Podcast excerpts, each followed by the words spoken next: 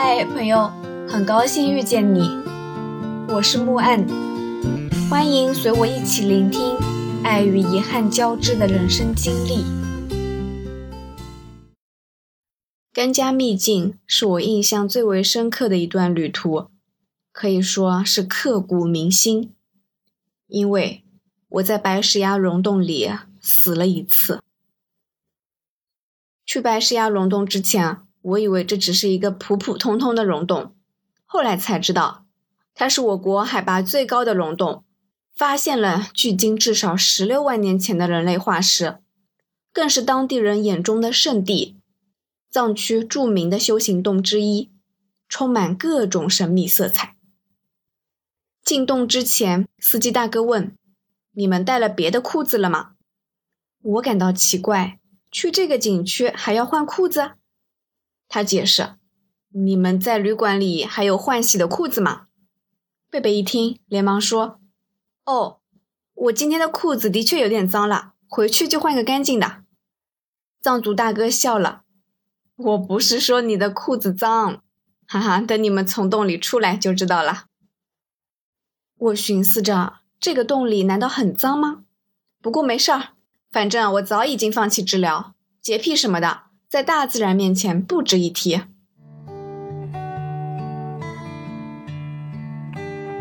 远处的微桑台上，香烟袅袅缠绕在洞口。洞口蹲坐着白石崖寺看守的僧人和前来朝拜的藏族民众。出入洞口，看到里面供奉着活佛像、酥油灯、蜡烛和白塔，一切都很寻常。往里走，可以看到一扇上锁的铁门。手机呢已经完全没有信号了，贝贝因为要处理工作上的事情就没有一起进来。有游客在这里折返，我心想，四十块钱的门票的溶洞，哎，三分钟就结束啦。碰到一个懂普通话的藏民告诉我，会有喇嘛来开门的。我心想，司机大哥不是说嘛，白石崖溶洞非常值得一去，里面一定非比寻常呢，我得进去看看。等了很久，终于等到了开门的喇嘛。等在门口的几十个人鱼贯而入，一股阴冷潮湿的气息扑面而来。微弱的灯光下，溶洞低矮，前方的路弯曲难辨，似乎有一个近乎九十度的石坡。我脚下借力，弯腰，手脚并用，往上大步一跨，翻上了斜坡。然后下一秒，一个没站稳。屁股重重跌落在地，滑倒了。我的第一个反应是：完了，这里那么潮湿，肯定沾了一裤子的泥巴。第二个反应才是：我得爬起来。结果啊，地上实在是太滑了，脚踩不稳，没处借力。我尝试了好几次都没能起来。边上的藏族小伙子连忙上前来拉我，问：“你没事吧？”这个地上滑得很，你要小心。继续往前，过道狭长，只容一人通过，石块凹凸不平。有了前车之鉴的我，不敢分心，尽量放慢速度，一只脚踩稳了以后，另一只脚才跨出去。就这样，没过两分钟，我已经落到了队伍的尾巴上。在我身后的，只有一位背着婴儿的母亲，这位母亲的两个弟弟。和一个带着三四岁的孩子的父亲，带我们进来的喇嘛也早就不见人影。再往前走，地面越来越滑，光线越来越暗，我已经完全蹲下来，全靠手脚并用，艰难挪行了。后面的藏族兄弟很耐心的等着我慢慢前行，没有催促，然后就遇到了第一个艰难时刻。洞口真的只有一个腰身那么大，完全没有一点照明设备。走在我面前的人很快就尾身进去，连同手机光亮一起被带走。周围环境伸手不见五指。身后的兄弟提醒我：“小心点，抓紧绳子，一定要抓紧。”我尝试着往里走，蹲在地上，双手紧紧攥住石壁上的绳索。右脚先往前摸索，寻找着一个借力点。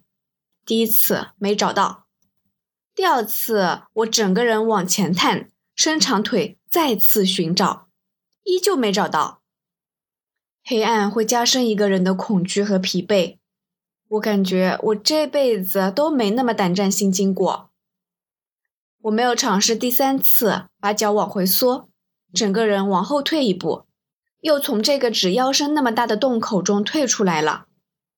我对着后面的兄弟说：“我不行，你先进去。”他已经等太久了，虽然我不愿意落到后面，但是也不得不让他先走。他打开手机照明灯，侧身往前，抓准绳子一跃而下，手脚非常矫健。整个过程大概只持续了几秒钟，手机光线就消失在了我眼前，虫又进入黑暗。就只这几秒，我看清楚了，这个洞口并不是往前延伸，而是垂直向下的。也就是说啊，弯腰进洞口以后是一个小型的悬崖。刚才我的脚一直往前寻找地面，是肯定找不到的，我得向下才行。我冷静下来，深呼吸两口，定了定神，听见身后似乎还有人声，应该很快就会走近我。我需要在他们来之前通过这里。脚下太滑，洞口太小。直接往下跳根本不现实。我心里也权衡了一下，单手支撑和黑暗中摸索前进这两种方案的可行度。最后，一手掏出手机照明，一手扶墙，坐在地上，脚慢慢往下探。幸好我的手臂力量足以支撑我的体重，脚尖也恰好能够碰到底部。下去了之后就轻松多了。侧身穿过狭小的石壁间，借着绳子的辅助，见到了一片更广阔的天地。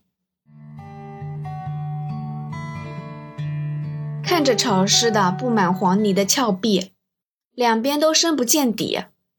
不知道从什么时候起，身后的人也全都不见了。我一个人孤零零地蹲在地上，生出了一种茫然无措之感。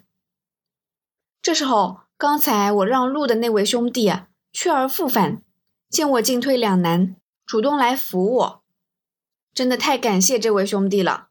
后来他始终走在我前面不远处，默默等我，给了我精神上的支撑。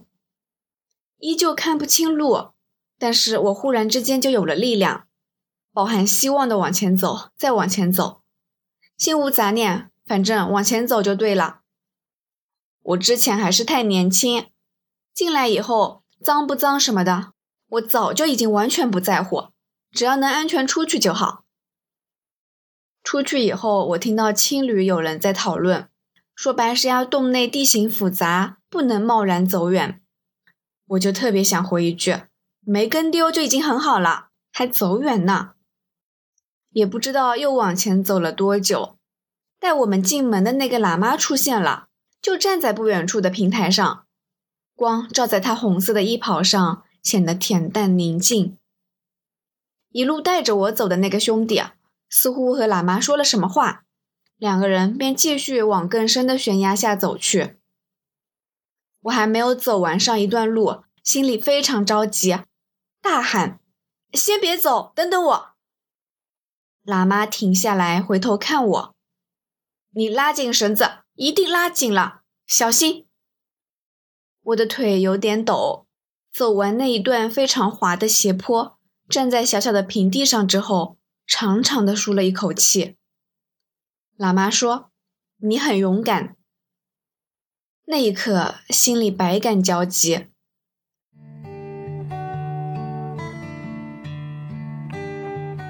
我对喇嘛说：“啊，你有带对讲机吗？能不能在门口找一个和我差不多高的女生，浙江来的？”和他说，让他千万别进洞。喇嘛并不精通汉语，只能听懂个大概，问我：“你朋友汉人吗？”我说：“对，汉人。”他摇了摇头，说：“那没关系，没有一个汉人进来，除了你。”我瞪大了双眼：“什么？没有一个汉人进来？那我为什么要进来？”为什么要来这里受这种苦？喇嘛指着前方不远处的一个深渊对我说：“这个下面你就不要下去了，太困难了。”我猛点头：“对对对，太困难了，我不下去，我就在这里。这里有可以出去的路吗？”喇嘛没听懂我的话，问我：“你有门票吗？”我点点头。他逐一给我介绍藏传佛教和这个溶洞的知识：白胜乐。天然阎罗王，圣乐山崖，空行乳房。喇嘛的汉语说的不好，我听得一头雾水。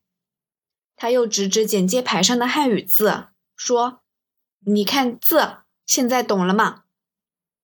我似懂非懂的点点头。其实我还是不懂，只觉得大概神迹无处不在吧。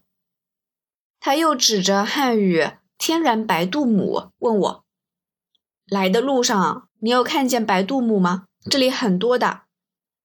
洞内崎岖，道路常常忽上忽下，时窄时宽。穿过毫无防护措施的独木桥，爬过七八十度的陡峭斜坡，感觉自己的命就拴在手里那条又脏又破的绳子上，手脚并用，摸爬滚打，提心吊胆。”好几次，脚下一滑，失声惊呼，以为自己下一刻就要一命呜呼了。我哪有时间去关注什么钟乳石、白度母呢？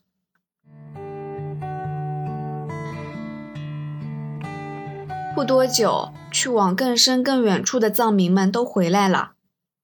我不知道下面有什么，也完全没有兴趣知道。那一刻，只想离开这里，赶紧出去。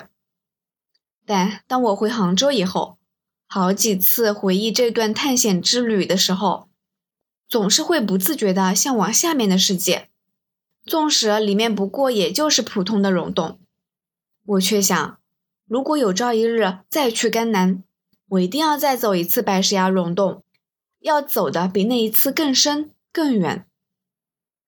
人真的是奇怪的生物，明明非常脆弱，但是信仰。好奇心、探索欲的驱使下，往往又能越战越勇，无坚不摧。接下来，我跟着大部队一起走，喇嘛时不时的鼓励我，路程似乎不那么艰难了。虽然有时候需要经过垂直直上的悬空独木楼梯，有时甚至几乎匍匐前行，有好几次看着那么小的洞口。费尽浑身力气爬进去，里面居然又别有洞天。喇嘛说：“这条叫阎王路。”我想，是不是走过这条路，就意味着人走过了一个轮回，换来重生呢？所以啊，后来向朋友提起白石崖溶洞，我就说：“我死了一回。”走过阎王路，再往前走，一转身，不知道怎么回事。刚进来时遇到的那扇带锁的铁门又重新出现在我面前。喇嘛开锁，身边的几十个人依次出去。我瞪大了眼睛问：“这是我刚进来时的那扇门吗？”有人回复：“是的。”我们出来了。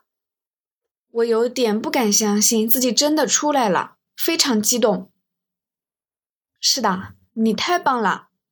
你很厉害，很勇敢，你是我见过最厉害的汉人了。藏族朋友们的声音不断在我耳边响起，一种劫后余生的感觉油然而生。从溶洞出来后，再次看到壮丽的山川峡谷，有点想哭。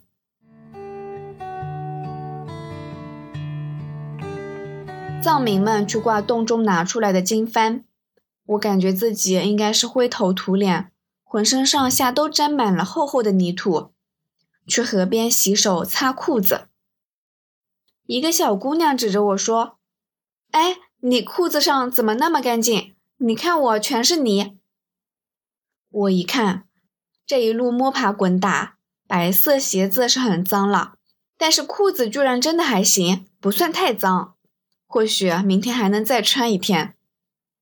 后来我听朋友说，身上沾的泥土都是你的业障，爬白石崖溶洞可以消除你的业障。贝贝说：“我看你出来的时候裤子还算干净呢，那看来你的业障不算多啊。”我心想，毕竟我也没有其他裤子可以换了。我一度以为白石崖溶洞自己，至少已经走了大半程了。后来才知道啊，现在的溶洞在二点四公里处就被封了起来。原因是两千零四年的时候，欧洲探险队中有一位荷兰的男生，在过独木桥的时候从桥上摔下去死了，所以自那个地方起就被封起来了。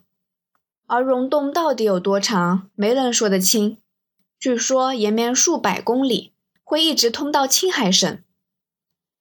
白石崖溶洞自身的传奇构造，使得众人对它的传闻深信不疑。有传闻说，有狗从洞口跑进去，很多天以后可以跑到两千一百多公里外的拉萨。感谢收听。希望这个播客能陪你度过每一段孤独的旅程，彼此温暖，彼此治愈。希望来到这里的你可以放下一天的疲惫，尽享这人间好时节。也欢迎大家转发、订阅、赞赏、支持。我们下期见。